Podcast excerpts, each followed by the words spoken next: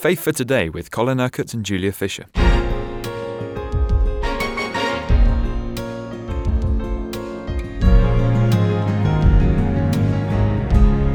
We're talking about wisdom this week, Colin, and uh, you said yesterday that all we've got to do to please God is to be wise, and you were taking some verses from Proverbs chapter 2, which makes it very clear that we've really got to want, to desire wisdom. We've got to be crying out to God for it. Yes, and you see, God says that wisdom gives us victory. Wisdom is a shield of protection around us. Wisdom guards us when we walk in His ways. And wisdom protects us because we are seeking to live in faithfulness to God victory, protection, guarding us, and being a shield about us. I mean, what wonderful promises.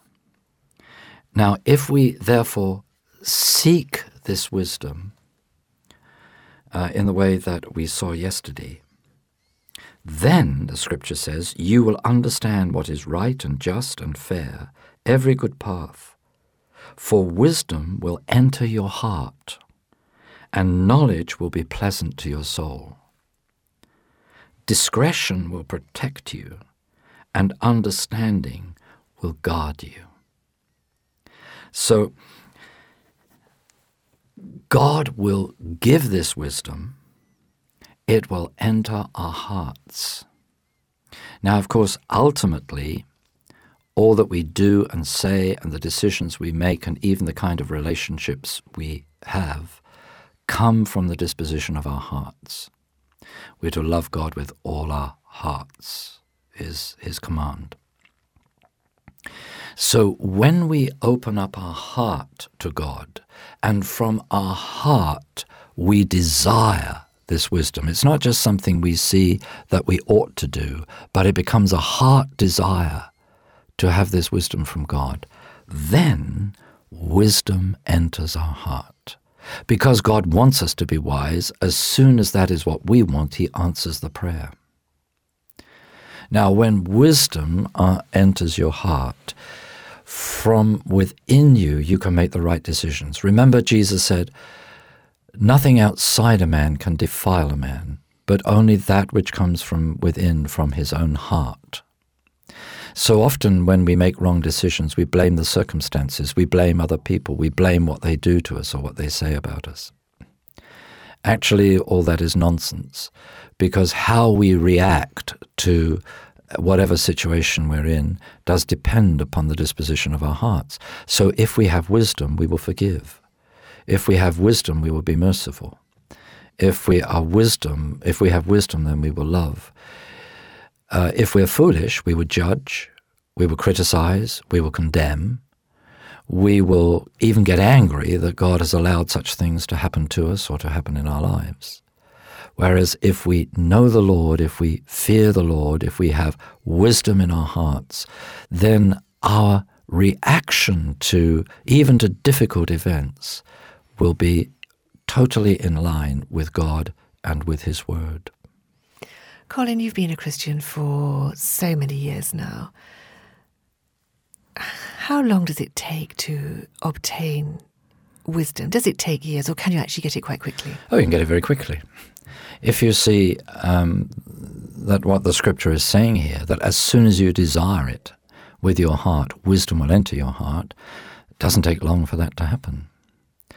What does take a time for some people, but it needn't, but does, is it takes them some time to come to that point where they really desire that wisdom. Why does it take them so long?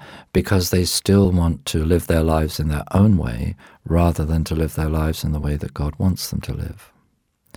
So that's what takes time. But to once you desire the wisdom, uh, God's promise is that wisdom will enter your heart.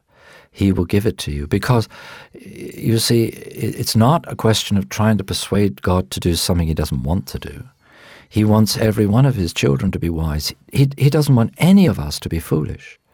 Because God never desires anyone to sin. The scripture is clear about that. Neither does he ever tempt anyone to sin. So sin, we have seen, is foolishness. Wisdom is righteousness and obedience. It's living in the will and the purposes of God. Therefore, it is wise to trust God. It is wise to believe God. It is wise to believe His word. It is wise to put that word into practice. So that is a choice. See, the whole thing is a choice. And it doesn't take long to make a choice. So no, no, you don't you don't need years and years and years to get the wisdom of God. Now, there is the kind of wisdom that comes with experience. But you see, that's not that's not acquiring wisdom. It's learning how to express wisdom. That's what you get with experience. Because I know lots of Christians, been Christians for years and years and years, they have lots of experience, but they still don't have wisdom. So just because your experience doesn't make you wise. Um, but I know some very young Christians, young in age, but young in terms of they haven't known the Lord for long, but they are exceedingly wise. Why? Because that is the desire of their hearts. Not just to know the Lord, but to walk in his ways, to be obedient to him, to fulfill his plan and purpose for their lives.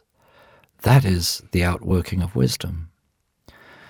So these are people that don't tamper with sin. They resist temptation.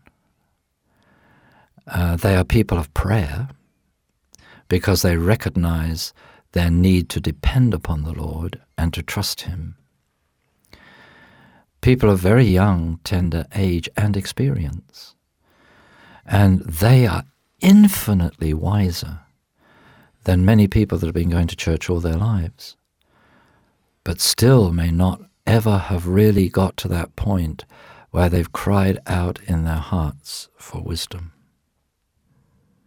It's interesting, isn't it? Very interesting. So, if we go on to chapter 3 of um, Proverbs, we read this My son, this is God speaking again as wisdom. My son, do not forget my teaching, but keep my commands in your heart. Right now, we've, we've just seen that when we really want wisdom, God will give us wisdom. He says, Wisdom will enter your heart. Now, if wisdom enters your heart, you will store up the commands of God in your heart. So when you're in a trying or testing situation, when there's temptation around, you will make the right decision because the commands of God are stored up in your heart. What is the outworking of that? They will prolong your life many years and bring you prosperity. Now, you see, all these promises that God makes concerning the outworking of wisdom are precisely the things that people want. I'm sure that everybody listening to me now wants God to prolong their life many years so that they have more years to serve Him here on earth and to glorify Him with their lives before they go to be with Him in glory. And everybody wants to prosper. They want to prosper materially, but they certainly want to prosper spiritually.